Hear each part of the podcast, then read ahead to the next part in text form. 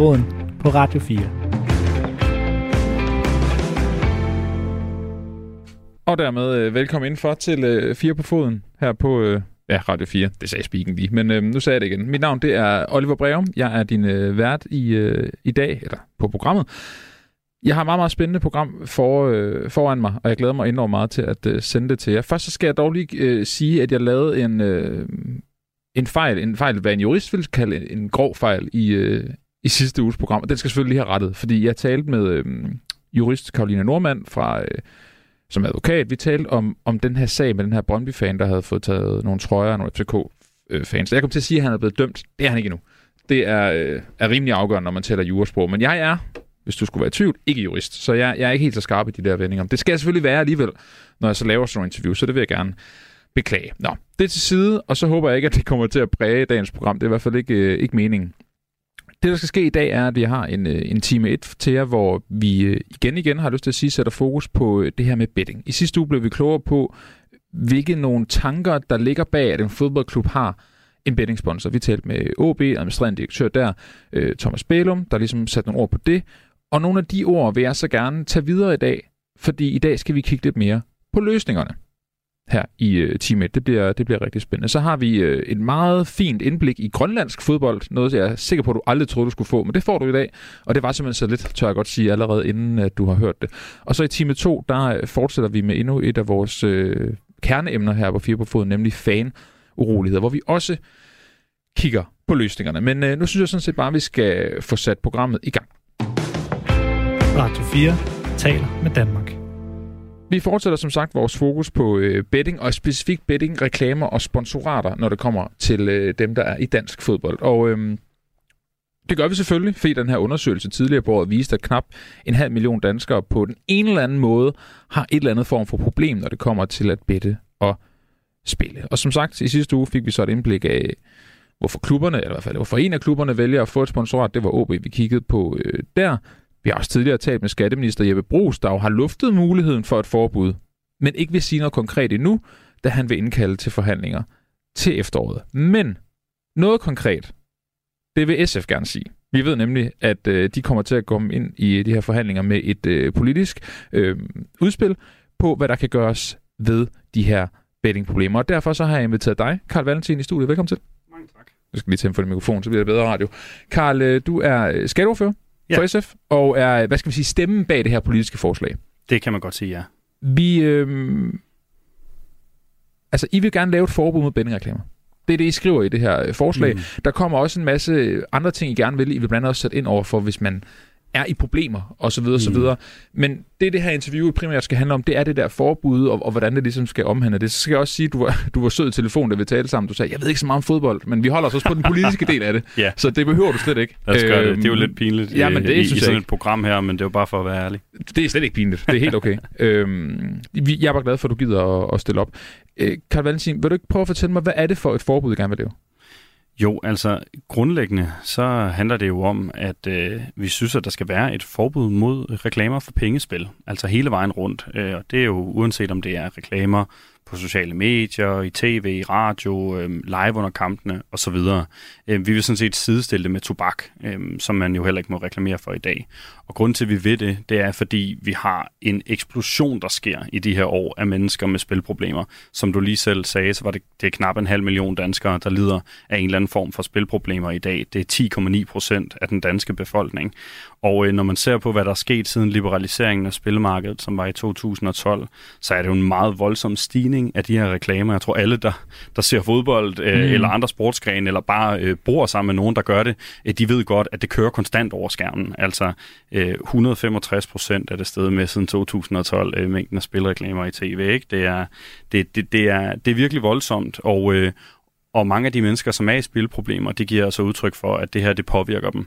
Øhm, og vi synes ikke, der er nogen grund til at, øh, at bruge så meget energi på at beskytte spilindustriens ret til at reklamere, så at sige. Vi synes, det er vigtigere at, øh, at bekæmpe det, som jeg vil kalde en begyndende folkesygdom, øh, som er, er spilafhængighed. Så vi ønsker et, et totalt forbud mod de her reklamer, og øh, som det ser ud lige nu, i det politiske klima, så er der nok ikke øh, flertal for sådan et forbud. Øh, til gengæld så håber vi meget på, at vi kan få noget regulering af de her reklamer, og også gerne noget stram regulering, og det har vi også en masse bud på. Ja, det har jeg. I sådan øh, pragmatisk hensyn, kan man sige. Ikke? Fordi jeg, det var faktisk øh, fint, du lige nævner det, for jeg skulle mm. til at sige, jeg, jeg har jo kigget på jeres forslag, og der, der I skriver, SF vil gerne, eller ser gerne et totalforbud mod reklamer og alle former for spil på alle platforme. Ja. Og så skriver I så bagefter, så frem der ikke kan findes politisk opbakning til et forbud, har SF en række konkrete ønsker til, hvordan vi er med til at sikre, at bettingreklamer ikke øh, fordrer ludomani i så stort omfang, som det gør i dag. Og så kommer der netop alle de her mm, punkter. Nemlig. Hvorfor skal I have det der lille men med, hvis det nu ikke bliver til noget? Hvorfor går I ikke ind og siger, vi vil have det forbudt? Og det er altså ikke, det er ikke nødvendigvis et krav, men at de siger, at det er det, vi mm. vil. Hvorfor skal der være den her, jeg har lyst til at kalde en lille parentes, lille men mm. efter? Mm. Jamen, øh, vi kommer til at gå ind her og sige, at det er det, vi gerne vil. Og det siger jeg alle steder, jeg bliver spurgt om det. Øh, og man kan i øvrigt også se, at der er kæmpe folkelig opbakning. Altså 77 procent af danskerne sagde en ny måling, der er lavet for Jyllandsposten, ja, at de også ønsker sådan et, et forbud. Men, men, øh, men når vi har mere politik end det, Altså når vi siger, at hvis ikke det kan lade sig gøre, så vil vi regulere på den og den her måde. Så er det jo fordi SF er et pragmatisk parti, og vi godt kan se i den forligskreds, vi sidder i, øh, der er Venstre for eksempel også med, øh, Socialdemokratiet og Radikale er med, øh, de vil nødvendigvis ikke bakke op om et, et totalt forbud. Og så er det jo vigtigt, at vi ikke bare sidder med korslagte arme, men vi også har noget konkret øh, lovgivning, som vil være effektivt i forhold til at beskytte særligt børn og unge, især drenge, mm. øh, som, som er meget hårdt øh, ramt af de problemer her. Så derfor har jeg brugt noget energi på at udvikle noget politik, som er kompromisforslag. Men det, det kommer ikke til at betyde, at, at vi ikke øh, kommer til at stå fast på et totalt forbud. Altså det er det, vi ønsker, og jeg har tænkt mig at bruge meget energi på at overbevise de andre partier om, at det faktisk er vejen frem. Det er jo også noget, man gør i, i andre lande i de her år du nævnte, øh, du nævnte selv før det her med, at hvis man taler med ludomaner, eller spilfri ludomaner, mm. øh, som vi også har gjort her i programmet, så siger de næsten alle sammen i kor, fjern reklamerne. Ja. Øh, men på trods af det, så har I stadig noget pragmatik og noget, altså nogle kompromiser og sådan noget. Mm. Altså, hvorfor? Altså, når, når dem, der sidder med problemerne, siger, de skal bare fjernes, hvorfor så stadig holde fast i pragmatikken og, og de der sådan lidt minderne? Det er fordi SF er et parti, som gerne vil forandre noget i den her verden. Og man kunne godt vælge for eksempel at have en meget... Altså man kan godt have sådan en meget ultimativ tilgang til det, hvor man ikke er villig til at sætte sig ind i forhandlingslokalet. Det er Enhedslisten for eksempel valgt. De er ikke med i den øh, forligskreds, som forhandler det her. Øh, der, der, der vil jeg hellere være et parti, som får søger at forandre noget reelt. Øh, og derfor så har vi øh, nogle principper. Vi kommer til at gå ind med nogle markante forslag. Jeg kan love dig for, at jeg kæmper for, for at vi får et totalt forbud. Øh, men vi er jo også realister, og derfor så har vi nogle bud på, hvad man alternativt kunne gøre ellers. Øh, ja, det er ikke for at fjerne fokus fra, fra det bedste, vi kunne gøre, som var et totalt forbud, men for at vise, at, øh, at vi er klar til også at, at indgå nogle kompromiser, hvis, hvis det skulle være. Ved du, øh, om det virker at lave et forbud? Det er faktisk rigtig, rigtig svært i forskningen at gøre fuldstændig klart, hvordan sammenhængen er mellem spilreklamer og spilafhængighed. Altså det er det. Øh, så, så jeg kan ikke fremlægge en rapport, der bare siger, at det her vil virke fuldstændig. Men det er ret åbenlyst, må man sige, at spilindustrien har valgt de senere år at satse rigtig meget på de her reklamer. Det er der konstant, og vi kan også se, at det får folk til at spille. Om det direkte er det, der gør dem afhængige, det kan være svært at vurdere, men når der for eksempel kører reklamer for noget live betting under en kamp, så får det folk til at live bette. Øh, og det vil jo naturligvis også for nogle mennesker, som måske egentlig havde besluttet øh, for sig selv, at de gerne vil skrue ned for deres forbrug, eller måske endda stoppe helt. Det vil også få dem overbevist om at, at gøre det alligevel. Men det kan være svært lige at lave den der direkte kobling og, og sige, hvordan er sammenhængen her. Men for mig at se, så er vi lige nu på en, en sti, som er meget problematisk. Altså når vi over en, en femårig periode kan se, at mennesker med moderat spilafhængighed, det er tredoblet øh, så bliver vi nødt til også at gøre noget markant her. Og, og, øh, og så synes jeg, at det giver mening at forbyde de her spilreklamer, øh, og så følge udviklingen og se, hvordan det bliver, øh, det bliver påvirket. Er, en ting er, er i hvert fald er helt sikkert... man har set andre steder? Altså har, man, har du erfaringer fra andre lande, eller et eller andet, man kan trække fra? Altså man har man har noget erfaring fra andre lande, og man har også nogle beslutninger, der er truffet i, i andre lande. Altså i Holland har man netop indgået en aftale, som, som sådan gradvist forbyder spilreklamerne. Ikke? Øh, man, man starter med at gøre det øh, i tv og radio herfra fra, næste år, og så i 24, der... Øh, øh, der, der holder spiludbydere op med at må øh, sponsorere tv-programmer og events, og så fra 25, så må man heller ikke have det på spillertrøjerne mere og sådan noget. Ikke? Men vi, vi mangler jo at se effekten af det.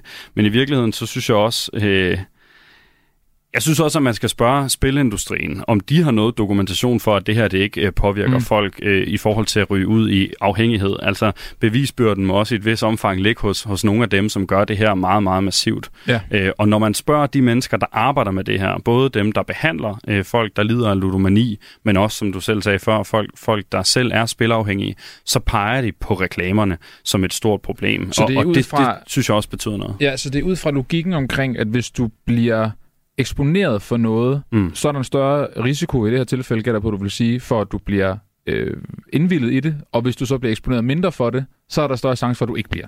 Det er klart. Ja, det er det, det, er er åbenlyst. Og, ja, ja, og, og det er jo hele ideen med reklameindustrien. Ja. Ja. Altså det, hvis man bare lige tager det sådan lidt ned, ikke? Altså for eksempel kunne vi se, at i London, der valgte man at forbyde øh, reklamer for fast food øh, i, i deres undergrund. Og man kan se, at forbruget af fast food, det, øh, det faldt i de områder, okay. hvor man havde forbudt de her reklamer. Øhm, så der kan man jo se, altså det er jo åbenlyst for enhver, øh, der tænker lidt over det, at reklamer har betydning for folks øh, forbrug. Det er jo derfor, de er der. Altså det er derfor, at industrien øh, dagligt i Danmark har øh, 1147 annoncer øh, fordelt på tv, reklamer, radiospots Mm. øh, for, for spilbranchen. Ikke? Altså, det er jo fordi, de gerne vil have os, øh, have os til at spille, og det virker. Okay, men det var også bare lige for, for, for at stå mm. Lidt fast, om der var noget forskning. Det er Ja, der ja. så ikke. Men, men det der, jeg synes faktisk, det er et meget interessant eksempel, mm. Med, det med fast food. Om der er faktisk, der er faktisk den seneste store rapport øh, på området, der, der er lavet, som også viser, at, at 10,9 procent af befolkningen har spilproblemer. De har også lavet nogle kvalitative interviews med nogle mennesker, som lider af spilafhængighed i forskellig grad, og de rapporterer selv, at det har en effekt på Mm. deres øh, spilforbrug øh, med de her reklamer. Altså, man kan så, så kan man problematisere noget øh, metode i forhold til, når man det er det, folk siger, hvordan kan vi sådan præcist øh, bevise, at det er det, der er tilfældet. Men jeg synes, at det virker relativt åbenlyst, at de her reklamer, de virker i forhold til at få folk til at spille, og når man ser idoler øh, i fjernsynet, som man ser op til som en ung knægt eller sådan noget, ikke? Øh, gå rundt i B365 trøjer eller hvad det nu kan være, øh, så bliver man jo også klart opfordret til at, at tage del i den her industri, og det bliver normaliseret ja. at spille meget på kampe. Lad os lige prøve at konkretisere øh, forbuddet så, fordi nu, nu nævner du selv der med spilletrøjerne. Mm. Skal de væk der? Ja. De skal væk der. Hvad Ja. med sådan noget som, øh, må, må OB have øh, danske spil som sponsorer? Nej, Nej. Så det, det er alt, der har med med det at gøre. Det må ikke være på banderne, det må ikke være nogen steder. simpelthen. Har I talt med klubberne om det? Nej, vi har ikke talt med klubberne Nej. om det. Øhm, men øh, jeg hører jo, nu hørte jeg faktisk også et program fra, fra sidste uge, Ja. ja. ikke, hvor, hvor du havde øh, OB's administrerende direktør Thomas Balum inde. Og, øh, og noget, man jo hører fra nogle af de her øh, klubber, øh, det er, at de har lidt svært ved at gå foran. Ikke? Altså, der er nogen, der gør det. Men mange synes, det er svært at gå foran, fordi de andre gør det. Mm. Og der er noget økonomisk incitament i det her. Øhm, og derfor så øh, mener jeg også, at ansvaret i sidste ende lander hos politikerne. Selvfølgelig har den enkelte klub også et ansvar. Det vil vi godt have en lang debat om.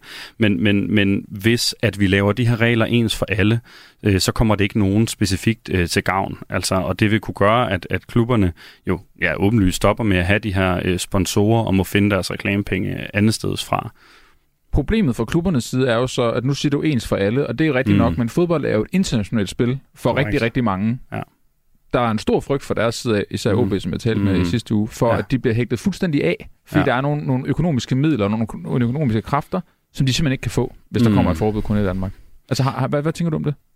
Jeg tænker, at jeg tror, at den frygt er lidt overdrevet. Altså, jeg kan godt se problematikken selvfølgelig i, hvis alle mulige andre europæiske lande, at der kan de stadigvæk have bettingreklamer på trøjerne og så videre. Der går nogle, nogle penge til klubberne. Det, jeg er helt med på, at der skal en omstilling til. Men det er også en eftertragtet plads at have på spillertrøjerne.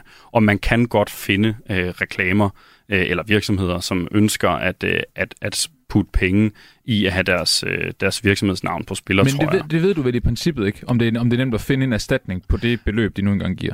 Ej, det er klart, det, der kan sagtens opstå scenarier, hvor at man måske kan få lidt færre penge, eller det kan være svært, men det bliver ikke noget problem at afsætte den der plads, det må jeg bare sige. Altså, det gør det ikke. Øh, Og man har jo også valgt, øh, for eksempel i Holland, som jeg nævnte før, at lige præcis det der med... Øh, forbuddet i forhold til øh, navne på trøjerne til klubberne, at der har man en lidt længere indfasningsperiode, end man har på for eksempel reklamer på tv, øh, sådan at klubberne ligesom har en mulighed for at omstille sig og, øh, og finde nogle nye sponsorer over de kommende år. Det vil jeg være meget åben for, at det var sådan en løsning, man fandt, fordi vi har jo en meget stor interesse i os, at det her ikke går ondt på klubberne, og at de danske foreninger, øh, de måske kan, kan finde nogle gode sponsorater i nogle lokale virksomheder, i stedet for, i stedet for det her internationale bettingvirksomheder. Men det, der jo også er interessant, er, at nogle af de tv-penge, klubberne får, de er jo i sidste ende også øh, sponsoreret af betting, fordi mm. at tv-selskaberne sælger reklamer til bettingfirmaerne, så der kommer de jo også til at tabe nogle penge, klubberne, mm. sandsynligvis. Ja, jamen altså, det, det er jeg med på. Øhm, man kan finde andre sponsorater, og man kan, man kan gøre andre ting for, for at kræve pengene ind.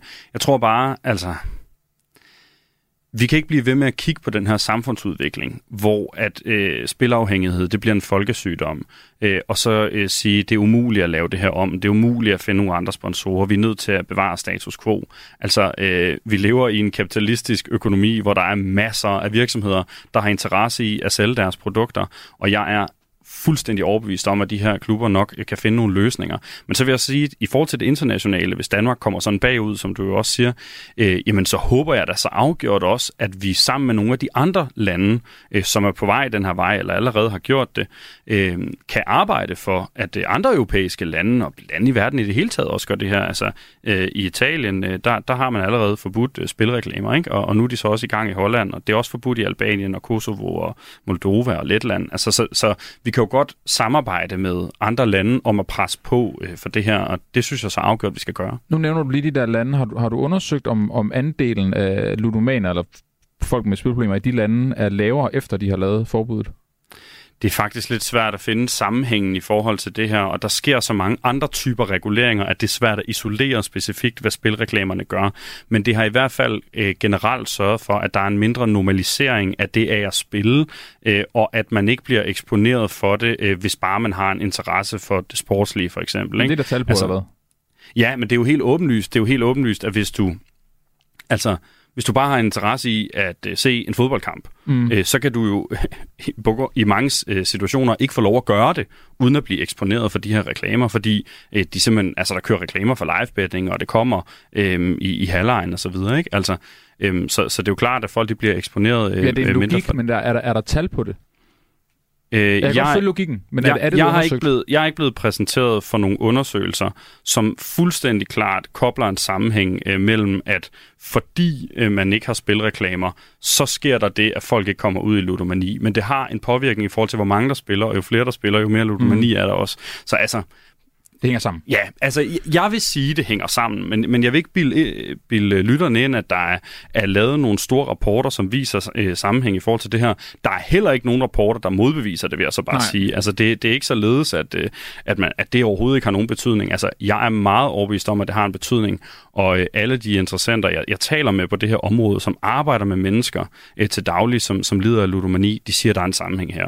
Ku- Kunne det ikke være interessant at undersøge for dig som politiker? Kig på nogle af de her lande. Jeg tænker, det, det er vel et godt argument at tage Jo. med videre. Altså finde ud af, om andelen rent faktisk er faldet. Altså, er, det, er det ikke noget, I burde gøre? Jo, for søren da. Øh, og jeg kan, jeg kan love dig for, at den øh, nye udvikling, der sker i Holland nu, den kommer vi til at følge rigtig tæt. Altså jeg håber, vi kommer til at gøre noget lignende i Danmark øh, øh, med det samme, fordi vi kan ikke bare se til, mens den her udvikling, den, den fortsætter.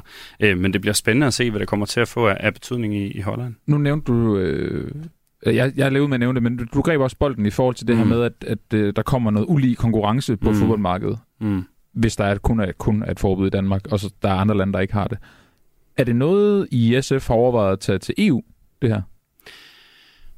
Altså, det er det, øhm, men jeg synes, det er en lille smule øh, svært i forhold til, om det her det skal være europæisk lovgivning, men så bliver det sådan lidt mere noget principielt i forhold til... Hvorfor? Men det er fordi, for mig at se, så er EU en institution, som øh, er vigtig at have, fordi vi har nogle meget sådan, grænseoverskridende problemer, vi skal løse.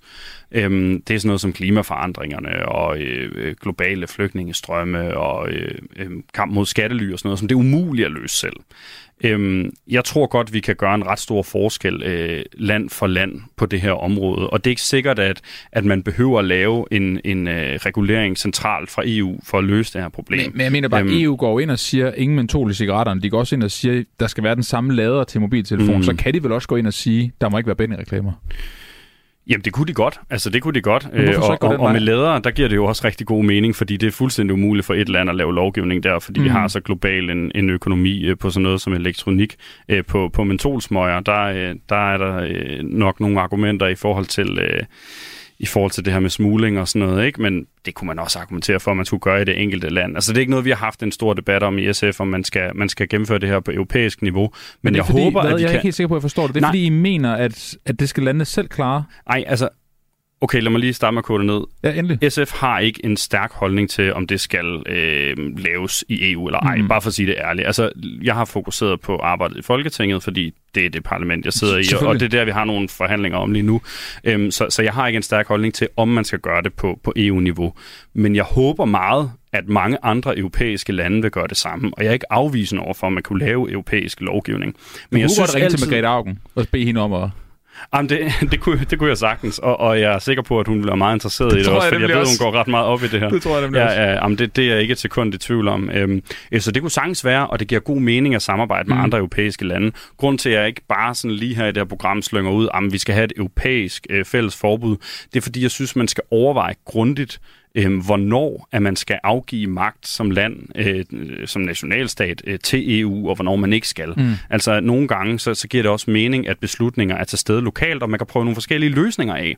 Altså nu sagde du for eksempel også det her med, Nå, men, øh, har vi nogle erfaringer fra andre lande og sådan noget. Altså det der med, at vi har noget national lovgivning, og vi bestemmer noget lokalt, det gør jo netop, at vi på EU-niveau kan prøve mange forskellige typer lovgivning af og lære hinanden. Og hvis vi, nu bliver det lidt større snak, ikke? Men, men sådan helt generelt i forhold til EU-politik, hvis vi centraliserer al magten i EU, så er problemet jo også, at man ikke kan eksperimentere. Altså, øh, så kan enkelte lande ikke eksperimentere, og så er der et regelsæt, der gælder mm. for alle. Og jeg, jeg kan godt lide, at der er noget diversitet i Europa, øh, og at, at lande gør noget på forskellige måder, og så kan man lære øh, af hinanden. Og derfor så, øh, så er jeg ikke altid villig til, at alle beslutninger skal tages på, øh, på EU-niveau. Jeg synes, man skal overveje det, øh, men det kunne jo godt være, at det gav mening her i et, i et sportsperspektiv i forhold til det her med, at der er noget ulige konkurrence. Det er i hvert fald det, klubberne, klubberne gerne vil have, ikke? Jo, men det kan jeg godt forstå, men det kunne også være, at, øh, at vi faktisk øh, i Danmark kommer til at klare det fremragende. Altså Mm. hvis vi indførte det her forbud, hvis SF fik vores vilje, så kan det jo godt være, at klubberne sagtens kunne finde nogle rigtig gode andre sponsorer. Øh, og øh, altså, øh, det kan, der er jo også klubber, der har valgt det fra, ikke? Og, og det kan endda være, hvis der er flere og flere klubber, der vælger det fra selv, hvis ikke vi får den her lovgivning igennem, at de klubber så kan lykkes med at tiltrække noget positiv opmærksomhed ved at have gjort noget progressivt. Ikke? Altså, så jeg, jeg håber, at det går den vej øh, på europæisk niveau også, øh, og jeg er villig til at, at diskutere, om man skal gøre det. Vi har stadig lige et, øh, et par minutter tilbage, Karl, ja. inden, jeg, inden jeg slipper dig. Jeg vil godt lige øh, tale med dig om et andet argument, som, som spillebranchen er, er kommet med. Dem har vi ja. jo også talt med. Mm. De peger jo på, at de mener, at det er så nemt at finde spil selv, at, det, altså, at reklamerne ikke gør den helt store forskel. Derfor mener de så, at de kan blive her. altså, øhm, ja, du griner. Ja, det gør jeg, undskyld. Men altså, Nej, det gør da ikke noget. Du skal ikke. Nej, men, men, men altså, Altså, hvis du vil spille, så spiller du bare. Det er alle mulige andre steder. Altså. jamen, hvorfor laver de så alle de reklamer? Altså, jeg mener... Det spurgte jeg skal, også om. Ja, nå, jeg, jeg mener, altså, de skal ikke bilde mig ind, at det eneste reklamerne gør, det er at flytte folk fra en spilplatform til en anden. Altså, det er det, der er deres fortælling. Mm, det det ved jeg godt, og jeg, jeg har godt hørt det før. Jeg har også snakket med, med danske spil, øhm, og, og altså... Selvfølgelig er det en del af det, at man ønsker at trække nogle folk fra ens konkurrenter, men der er jo en grund til, at man generelt i spilbranchen er ret negativ overfor, at man øh, laver de her reklameforbud. Det er fordi, det kommer til at reducere deres indtægter. Det er fordi, de lykkedes med at lokke folk til at spille mere med deres fuldstændig vilde reklametryk, som mm. kører i de her år. Altså, øhm, det, det, det, ja, altså, Jamen, du, det, du over, nævnte tallene før. Det, det, er, det er det, det, over, altså, det overrasker mig ikke, at, øh, at industrien siger det her. Jeg har hørt dem sige det mange gange. Mm. De siger det også til os. De prøver at overbevise os om det.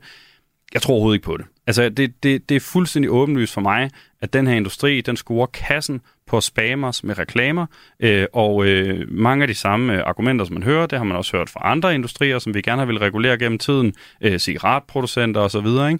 Øh, som jo heller ikke vil have, dengang at man, man forbød øh, reklamer for tobak.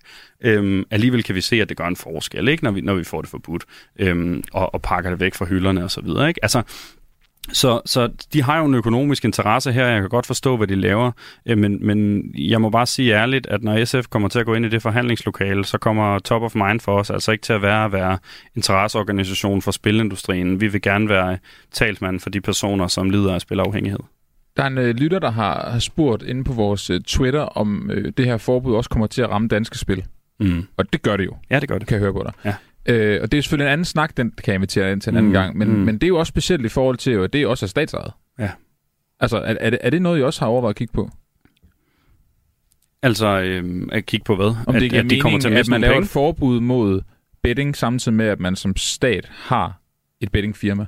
Og men der er, jo, der er jo en hel del fordele ved, at staten har det her bettingfirma. Der går jo en masse penge også til nogle gode formål som konsekvens af det. Og, altså, øh, Men det, dem det har vel også færre af, hvis de får lov til at reklamere mindre og få færre penge. Ja, jamen det, det er rigtigt nok, og så må vi jo se på, om, om der er nogen, nogle af de organisationer, der i dag får nogle tipsmidler, for eksempel, som, som øh, skal få finansiering andre steder fra. Det er helt åben over for. Altså Øhm, staten, andre steder for staten. Ja, det kunne Ja. det sagtens være. Altså, det, det kunne det sagtens være, hvis der har nogle konsekvenser øh, på den måde.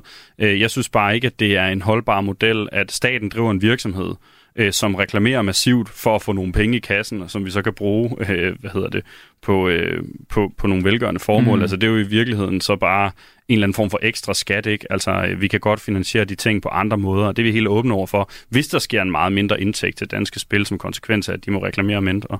Altså, de siger jo, at deres reklamer ikke virker, så, så Ja, det de det. kan Men, Nå, det, tror, den jeg, der- det tror jeg, de gør. Danske Spillestakken, den kan vi tage på et andet tidspunkt, for det bliver, lidt- det bliver lidt rodet i forhold til, at vi snakker reklamer. Lige til allersidst. Ja.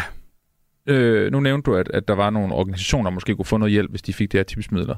Hvad Mm. med klubberne? Hvis de Mm. begynder at komme i økonomisk hjælp, Mm. er SF villige til at give dem støtte, indtil de kommer på fod igen, han har sagt, eller, eller tænker I, de, de skal klare sig selv? Hvis vi lykkes med at få det her forbud igennem, så mener jeg, at der naturligt skal følge en, øh, en tæt dialog med klubberne om, hvordan det implementeres, og hvordan vi sørger for, at det sker så skånsomt som muligt for dem. Øh, fordi de er vores venner i det her. Altså det er ikke dem, vi kæmper imod. Tværtimod, øh, vi synes, at det danske foreningsliv er noget af det, det bedste ved Danmark, og øh, de danske fodboldklubber er enormt vigtige øh, for, for, vores, øh, for vores kultur og, og for rigtig mange unge mennesker. Men, men siger du kompensation, eller siger du ikke kompensation?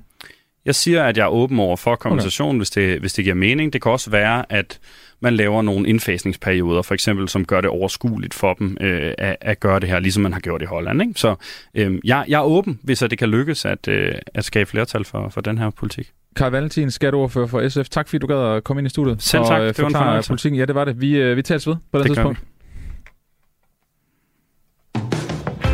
Radio 4 taler med Danmark. Og jeg bliver faktisk i, øh, i bettingverden, mens øh, det- Karl Valentin kan få lov til at gå, øh, gå ud af studiet. Jeg skal nemlig øh, nu tale med Søren Gade. Han er venstrepolitiker, hvis ikke du øh, var klar over det. Han stiller op for Folketinget igen, hvilket faktisk var en ret stor sådan politisk nyhed i Danmark, at Søren Gade gerne vil øh, tilbage ind i det danske Folketing. Han har før ønsket et forbud mod øh, bettingreklamer, men det er ikke det, man hører fra Venstre som parti. Så øh, det kunne jeg godt tænke mig at, øh, at tale med, med Søren Gade om, og det er så heldigt, at jeg så har dig med på en telefon. Søren, velkommen til. Ja, tak skal du have. Øhm, Jamen, det kan jeg gøre, øh, det kan jeg gøre ganske let. Nu har jeg selvfølgelig hørt øh, øh, indslaget fra SF's skatteordfører, Ja. og jeg er stort set en til en øh, enig med det meste af det, der er blevet sagt. Okay. Og øh, min øh, revision mod spilreklamer, den havde jeg i går, den har jeg i dag, og den har jeg også i morgen.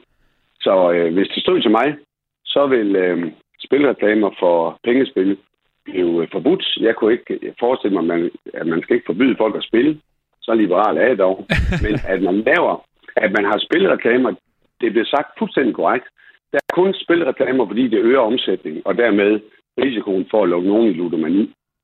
Jeg havde en eftermiddag, hvor jeg sad med en god ven, Lars Krav. Han har været borgmester i Herning, og også kendt af de fleste, i hvert fald herovre i, øh, i Jylland. Og jeg sad så fodbold sammen med øh, Andreas, hans søn. Nu kan jeg ikke huske, hvor mange det er. Jeg skrev endda en klumme om det. Men det var, jeg tror, vi så nogle af 20 spilreklamer i den bedste sengetid om, om øh, eftermiddagen. Og der sidder en knægt, øh, som ikke må spille, og de bliver ved med at sige, at øh, det gælder, du må kun spille, hvis du er 18.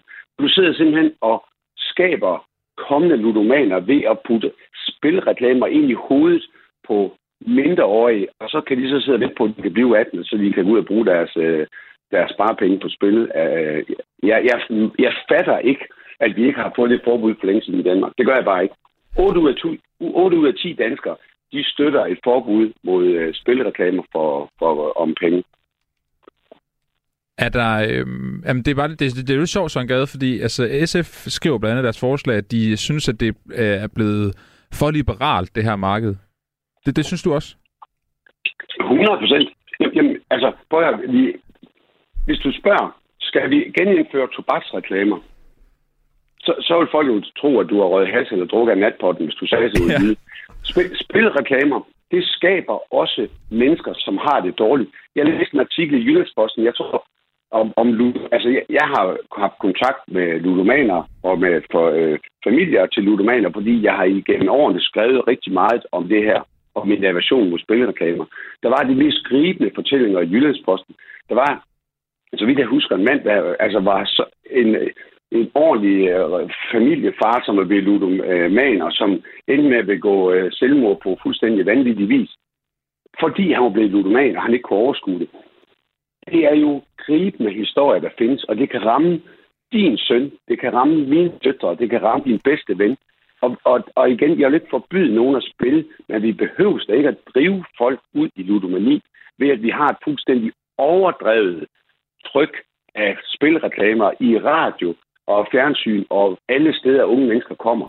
Da jeg gik i skole, var der ikke ludomaner i gymnasieklasserne. Prøv at spørge en gymnasielærer i dag, om han kender til nogen, der har et problematisk forhold til spil. Ja, det er der mange, der har, og det er specielt unge mænd, der har det. Det, er, øh, det her SF-forslag har jo, det er jo ret vidtgående, kan man sige. Det skal ikke være på trøjerne, det må ikke være et sponsorat, det må ikke være tv, det må ikke være på Facebook osv. osv. Der er en masse ting, de gerne vil gøre ved det. Er, er, du, er du helt på bølgelængde med det også? Altså er du bare helt enig i virkeligheden? Så stort set. Stort set. Dengang, at, uh, dengang man forbød tobaksreklamer, ikke? Ja. der var der det der Marlboro-sving i Formel 1. Og der var jo store annonceartikler om, at nu ville Formel 1 jo forsvinde, fordi hvis ikke de fik de der tobakspenge, så kunne man jo ikke køre en Formel 1-bil. Slud og røv. Der kommer bare nogle andre, der køber de reklamer. Det er jo ikke sådan noget med, at der ikke er nogen, der gerne vil sponsere en, en fodboldklub eller, eller andet. Så selvfølgelig vil der være nogen, øh, der kan tage over. Men det frygter klubberne, den, den, den køber du ikke helt, eller hvad? Nej, det gør jeg faktisk ikke. Nej. Og så, så kan man lave en overgangsordning. Jeg ved ikke, man skal til at substituere klubber, men så kan man lave en overgangsordning øh, for det. Altså, der har der på et tidspunkt, der kan jeg da huske, der var der, der, der, var der, der mælk, der stod på, øh, på maven af vores øh, fodboldspillere. Det er da en lille smule mere sympatisk, end hvis det er øh, betting-reklamer. Øhm, Søren Gade, det er jo en holdning, som, som er, er ulig dit partis, fordi da, da der kom den her, den refererede vi også til før i interviewet med Carl Wallis, den her undersøgelse, der viser, at knap en halv million danskere på en eller anden måde har problemer med, med, med betting, der sagde Louise Jacques øh, Elholm, der øh, er medlem af Folketinget for Venstre og, og en del af skatteudvalget, at hun mente, at markedet selv måtte kunne regulere det. Det er du så ikke enig i? Ja. Nej, det er ikke. Og nu skal du høre, nu har jeg så sagt, at jeg skal tilbage i politik, og det her det er jo en af de ting, jeg også har sagt før. Altså, det, jeg laver jo ikke... Altså, jeg anerkender, at Venstre de står et andet sted på den. Det kommer jeg ikke til. For jeg har simpelthen bare mødt for mange mennesker med problemer øh, i spil. Og, og jeg kunne faktisk, ligesom jeg jo gerne vil være med til at hjælpe andre mennesker, der har det hårdt i vores samfund, så er det her bare en til en noget, hvor du kan hjælpe mange mennesker, uden det stort set har en omkostning for andre. Du skal bare anerkende, at det her det skaber rigtig mange problemer for mange danskere.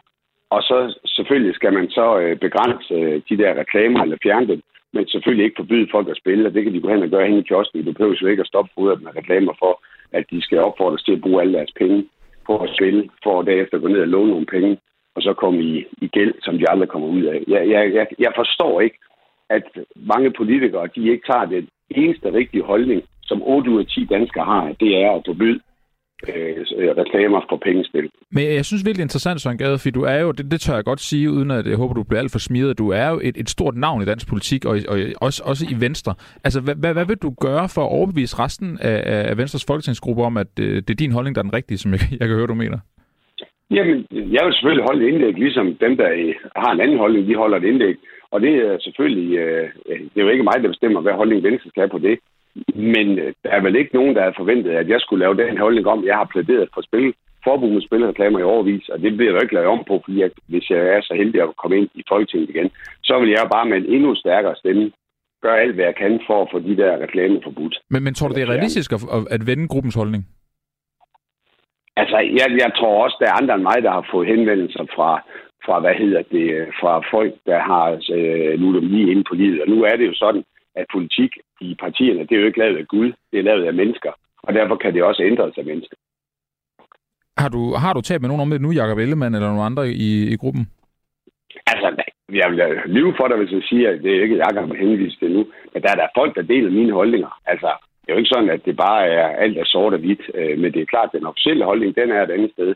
Men det må jeg jo så arbejde med, hvis jeg kommer i Folketinget. Så vil jeg gøre, hvad jeg kan, for at jeg er på linje med, med SF's øh, skatteordfører. Jamen, det er en vild sætning, ikke det, Søren Gade? Hvad siger du? Er det ikke en vild nok sætning at sige, som Søren Gade for Venstre, at man er enig med SF's uh, skatteordfører? Jamen, prøv at høre. Altså, man er jo ikke idiot, fordi man er venstremand, og man er ikke idiot, fordi man er SF. nej, nej, nej, nej. har noget, altså nede i, nede i parlamentet, ikke? også, der arbejder jeg sammen med Christian Schaldemose fra Socialdemokratiet og Morten Helve Petersen fra De Radikale. De har den samme aversion på spilreklamer, som jeg har. Så vi arbejder også på et europæisk spor. Og vi er der for tre forskellige partier, men vi er alle sammen berørt af spilreklamer. Vi har haft en konference på Christiansborg, hvor der kom professionelle mennesker ind og fortalte om de store problemer, spilreklamer giver. Den konference kunne jeg godt tænke mig, at der var en hel masse af mine kollegaer, tidligere kollegaer fra Christiansborg, der så, fordi den understregede vigtigheden af den her diskussion, og vigtigheden af, at det ender ud med, at man forbyder spilreklamer for pengespil. Og nu kan man jo sige, at der er jo en del visser og mænd i det her, fordi der jo øh, tyder på, at der snart er valg på vej, så vi ved ikke, hvordan et eventuelt flertal vil skulle dannes, hvis det var. Men alligevel, hvis det skal være et bredt flertal, så, så skal der jo ligesom nogle, nogle blå stemmer med på en eller anden måde, og nogle liberale stemmer med. Og det er jo ikke et liberalt forslag, det her, og det er ikke en liberal tankegang. Det, det gætter jeg på, at du også er, er enig med mig i. Øhm... Jeg er fuld, det er jeg fuldstændig enig med dig i, men ved du hvad? Hvis journalister sætter det her på dagsordenen i en valgkamp, så kommer rigtig mange blå kandidater til at lade deres holdning om. For 8 ud af 10 vælgere, uanset politisk baggrund, de er fuldstændig enige i det, som SF skatteordfører sagde for 10 minutter siden. Og det kommer man jo til at forholde sig til, om man er blå, gul, orange eller blå eller, eller rød. Jeg vil lige sige, du er ikke, du er ikke bange for at, at ikke være liberal her i forhold til øh, vælgernes eventuelle holdning. Det er så på grund af de tal, der gætter på. Jamen, det, altså, liberal, det betyder ikke, altså, man kan jo godt, øh, man bruger også hovedet, ikke? Altså, jeg er jo liberal i forhold til, at du må spille, men det behøver så ikke at betyde, at jeg skal, fordi du en eller anden menneske har et svagt karakter, øh, og det mener jeg, det er jo noget, vi er født med i forhold til spil. Det er mm. ikke en kritik af nogen mennesker. Hvis man så er så uheldig, at man så bliver bombarderet med reklamer, og man så reagerer negativt på det ved at bruge dine penge, det har jeg da også et ansvar som politiker for at sørge for at beskytte de unge mennesker. Altså, de bliver tæppebumpet med reklamer, inden vi bliver 18, og de har travlt med at sige alle firmaerne, vi er så heldige, fordi øh, I må ikke spille, før jeg bliver 18. Og så sidder de alle sammen og trukker benene op og venter på, at de bliver 18, for nu har de ikke hørt andet end spilreklamer de sidste 10 år, og nu skal de den ned og spille nogle penge op, og nu skal de til at være lige så seje som alle de andre, der spiller. Altså, det, et, et demokrati handler også om, at man passer på hinanden, og jeg synes, man passer på hinanden ved at forbyde øh, reklamer for pengespil. Søren Gade, vi har ikke øh, vildt lang tid tilbage, men, men alligevel, nu vil jeg også gerne lige udnytte, at du rent faktisk sidder nede i EU, for det var også noget, det jeg talte med, med Karl Valentin fra SF om, det er, at, at klubberne frygter jo, at der kommer en, en skæv konkurrence i forhold til øh, de økonomiske muskler i klubberne i Danmark kontra dem i udlandet. Nu sidder du dernede. Er det noget, du har overvejet øh, at tage det ned på et EU-plan, sådan at der er en mere hvad kan man sige, lige konkurrence, når det kommer til fodbolden og så de her bændingsreklamer?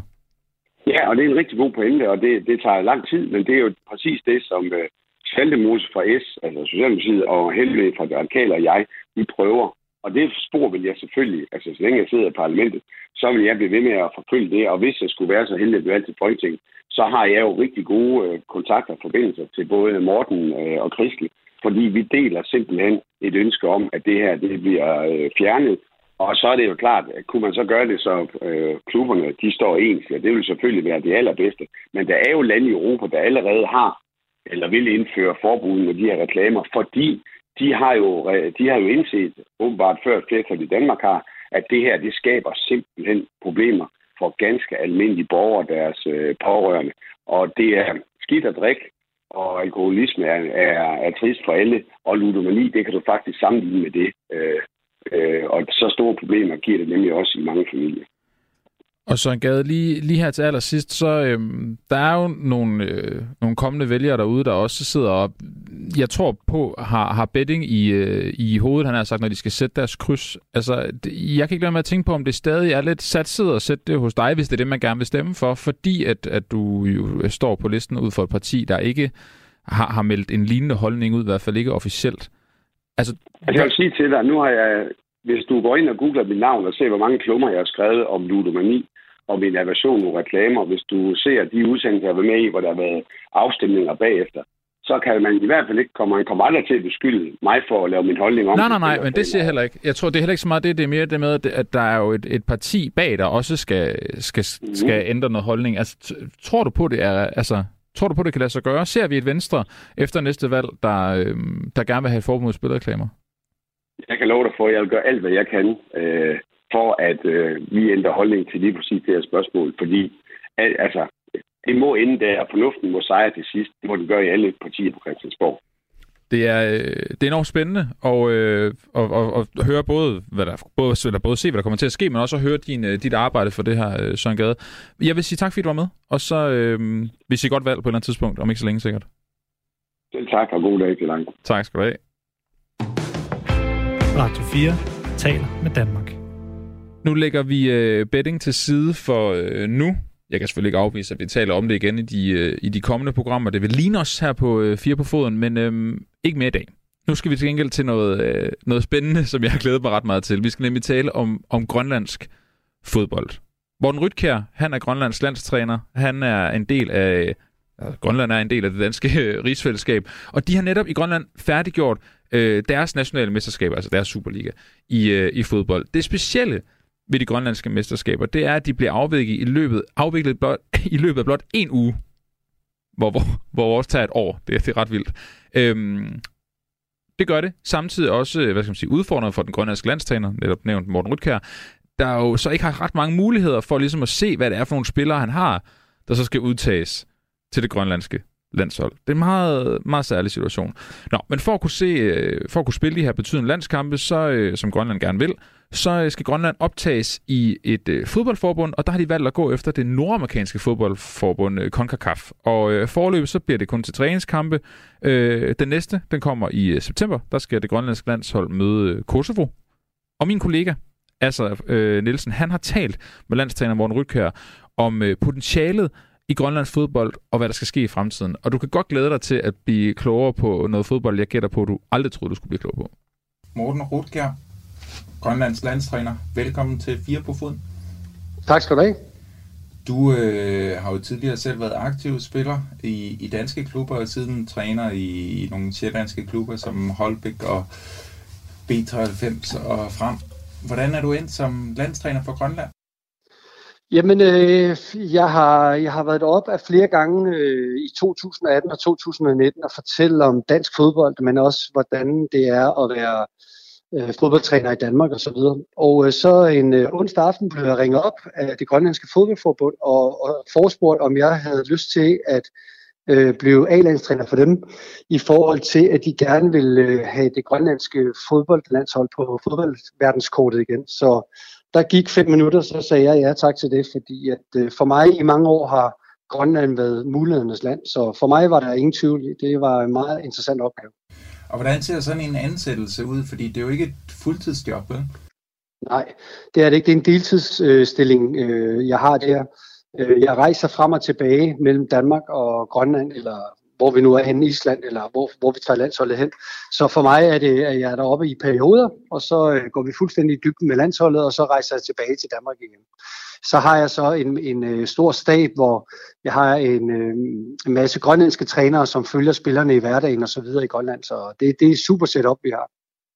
Og grunden til, at vi har dig med nu, det er jo fordi den grønlandske sæson lige er startet og sluttet. Det er jo en af de korteste sæsoner globalt. Kan du ikke prøve at gøre vores lyttere lidt klogere på, hvordan det grønlandske mesterskab i fodbold bliver afgjort?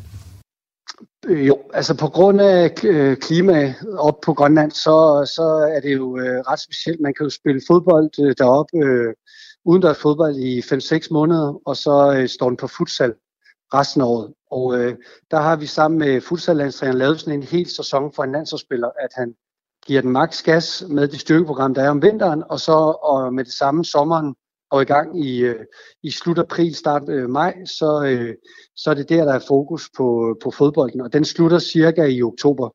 Øh, der slutter udendørssæsonen. Så det, det er ret kort og intenst øh, sæson, der er med fodbolden på Grønland.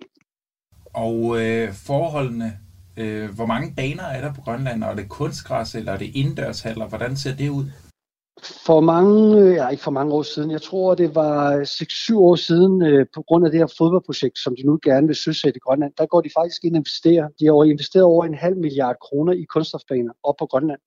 Og der vil jeg sige, at der, der, der kan danske kunststofbaner godt øh, øh, virkelig se op til de baner, de har. Det er virkelig gode øh, baner, der blev lavet derop, og øh, det er en stor investering, som, som Grønland lavede. Så øh, lige nu er der øh, over 30 baner i hele Grønland af de flotteste kunststofbaner. Så vi er rigtig godt på vej, og de ligger de smukkeste steder med isbjerg og valer i baggrunden, så det, det, det er ikke så tosset. Vi skal, vi skal prøve at lægge et billede op af en af banerne, fordi det er virkelig øh, en flot baggrund til mange af de her baner. Øh, selvfølgelig også lidt udfordrende, hvis, hvis man sparker den for langt ud af banen nogle gange, kunne jeg forestille mig. Øh, Morten, hvordan, øh, hvordan udtager du dit hold? Er det på baggrund af, af sæsonen alene, eller er det ikke tilstrækkeligt til at kunne øh, vurdere, hvor spillerne er? Det har været en lang proces. Da jeg blev ansat i 2020, startede øh, forbundet og jeg med, at øh, jeg rejste rundt i hele Grønland og der var jeg rundt og besøgte klubberne, jeg så spillere an, jeg lavede med øh, en masse kampe, hvor jeg kunne se spillerne an. Og faktisk over de sidste år har det både været en proces med, at jeg holdt en masse landsforsamlinger, hvor jeg har trænet med de tanker og idéer, som de har omkring fodbolden, men også øh, set øh, både unge og gamle spillere an. Og så har der været, øh, har jeg trukket dem til Danmark, blandt andet sidste år, hvor vi møder FC Nordsland. Øh, I næste måned trækker jeg dem til Tyrkiet, hvor vi skal møde Kosovo. Øh, og der, der, der får jeg dem set dem på, øh, på et højere niveau. Og så er der jo GM som øh, grønlandsmesterskaberne, som blev spillet sidste uge, og der, der, der kender jeg mange spillerne. Jeg er rimelig klar over, hvad for et landshold jeg skal udtage, men det er meget godt at se dem i, i sådan et segment, hvor de, hvor de skal konkurrere, hvor de skal være på. Så det er både en blanding af, at jeg har set mand de sidste to år, men også et grønlandsmesterskab, hvor, hvor der er nogen, der gjorde det fremragende. Så, så det er sådan en længere proces, der, der har været i gang. Og hvordan ser det ud der til Grønlandsmesterskaberne? Er det dig og nogle lokale, eller er der også øh, scouts, der er begyndt at kigge på grønlandske spillere, eller er I ikke der endnu? Jeg har, jeg har fire scouts. Jeg har, øh, jeg har lidt i Danmark, hvor jeg bruger noget af mit netværk, men så har jeg også scouts i Grønland, der følger dem. Så jeg får en gang om måneden får jeg feedback både fra spilleren, men også de scouts omkring, hvordan den går den enkelte. Og det er jo det setup, vi har lavet, at øh, vi følger dem fuldstændig nøje. Og, og der, der er det jo jeg bor jo væk fra Grønland, så jeg, jeg, jeg har simpelthen nogle kanon medarbejdere, der holder øje med, hvordan spillerne er. Og så, øh, jamen, så øh, er, er det rimelig øh, så nemt for mig at udtage spillerne her, herefter. Så, ja. Og hvad, hvad er det største fokus for dig som landstræner for, for Grønlands øh, fodboldforbund? Man så jo i DBU, at, at man implementerede den her røde tråd for nogle år tilbage, hvor man havde en plan helt ned for, for barnsben om, at, at man skulle have bolden noget mere. Øh, hvad, hvad fokuserer du på på Grønland? Øh, lige nu så, øh, så handler det faktisk ikke så meget om at vinde kampe. Det handler mere om stoltheden og det der med at kæmpe for landet og spille for Grønland. Der må jeg, der må jeg bare sige, der, der er jeg havnet i et land, som, som de vil gøre alt, og de er simpelthen så stolte af at være grønlænder. Øh, så der bygger vi meget på øh, stoltheden og det der med at gå ud og gøre vores bedste hver eneste gang. Jeg kommer så med noget erfaring omkring, hvad, hvad, hvad, hvad er det, der skal være Øh, vores fundament, når vi skal ud og dyste mod blandt andet Kosovo. Og der, der træner jeg rigtig meget defensiv organisation. De grønlandske spillere har meget offensiv tankegang og vil gerne spille offensiv fodbold. Men hvis vi skal klare os øh, fornuftigt, når vi møder nogle af de store nationer, så bliver vi nødt til at have et defensivt øh, fundament. Så det har jeg arbejdet med meget, især de sidste, sidste år, med, med, med hvordan vi skal stå rigtig øh, forsvarsmæssigt. Så det har været udgangsformationen. Så er der selvfølgelig også alle de andre ting med bedre træninger i klubberne og, og bedre uddannelse af træninger. Og det har vi lavet et øh, setup, hvor, hvor, hvor trænerne nu kan få en god træneruddannelse, men også hvor vi kommer ud og inspirerer dem undervejs, fordi i bund og grund vil vi gerne have, at de unge spillere bliver, bliver meget bedre teknisk og taktisk osv. Og, og der, der har vi en god gruppe af trænere, der, der er forgangsformænd for det ude i klubberne. Så, så det er et kæmpestort projekt, vi har sat i gang. Og det her med at møde nogle lidt bedre modstandere og stå rustet til det, det er jo en udfordring i sig selv at få planlagt møderne mod de gode hold, fordi I jo ikke er medlem af FIFA, og, og for at kunne blive det, skal man jo også være med af et kontinentalt fodboldforbund. Men det er jo sådan, at Grønland har søgt optagelse i det nordamerikanske fodboldforbund, og ikke det europæiske. Hvorfor det? Jamen, da, da vi for to år siden sætter det i gang, der, der, går vi lige, der går jeg ind, og de spørger mig, hvad, hvad, hvad, hvad synes jeg? Øh, hvor er Grønlands fodbold henne? Og så, men lad os lige give os et år og finde ud af, hvor vi er henne. Øh, jeg, jeg, jeg har så været i dialog med mange øh, andre landes landstræner omkring, hvad, hvad muligheden var for en landskamp mod dem, fordi at øh, den største kamp, de har, det var for mange år siden på Vandløse Stadion, hvor de møder... Øh, Tibet. Meget, meget. Ja, ja, det er rigtigt, ja. Og, øh, og for mig, så har jeg faktisk været rigtig god dialog mod, mod de andre, eller med, med de andre landstrænere, mm, og de vil gerne faktisk møde Grønland, men der er nogle slots og nogle øh, betingelser, som FIFA og UEFA har sat op, så det gør, at de andre lande har må kun kalde spillerne ind i bestemte perioder, og det gjorde faktisk, at jamen, så var det svært for de landstrænere at prioritere at spille en landskamp mod Grønland. Og det har gjort, at jeg har kigget lidt andre veje og så videre, og nu, nu har vi så været heldige, at vi skal møde øh, Kosovo, som er blandet med A-landsspillere og 21 landsspillere, som gør, at det er jo den største kamp ever for Grønland. Øhm, så der har været lidt op ad bakke i forhold til, at vi gerne vil det. Så er der så, at, at da, da, vi, øh, da jeg bliver spurgt omkring, hvor er vi henne, der, der er UEFA og og når man skal kvalificere sig til EM og så videre, der, der har jeg vurderet, at der er, vi ikke, øh, der er for lang vej i forhold til, hvor Grønland er nu, lige nu.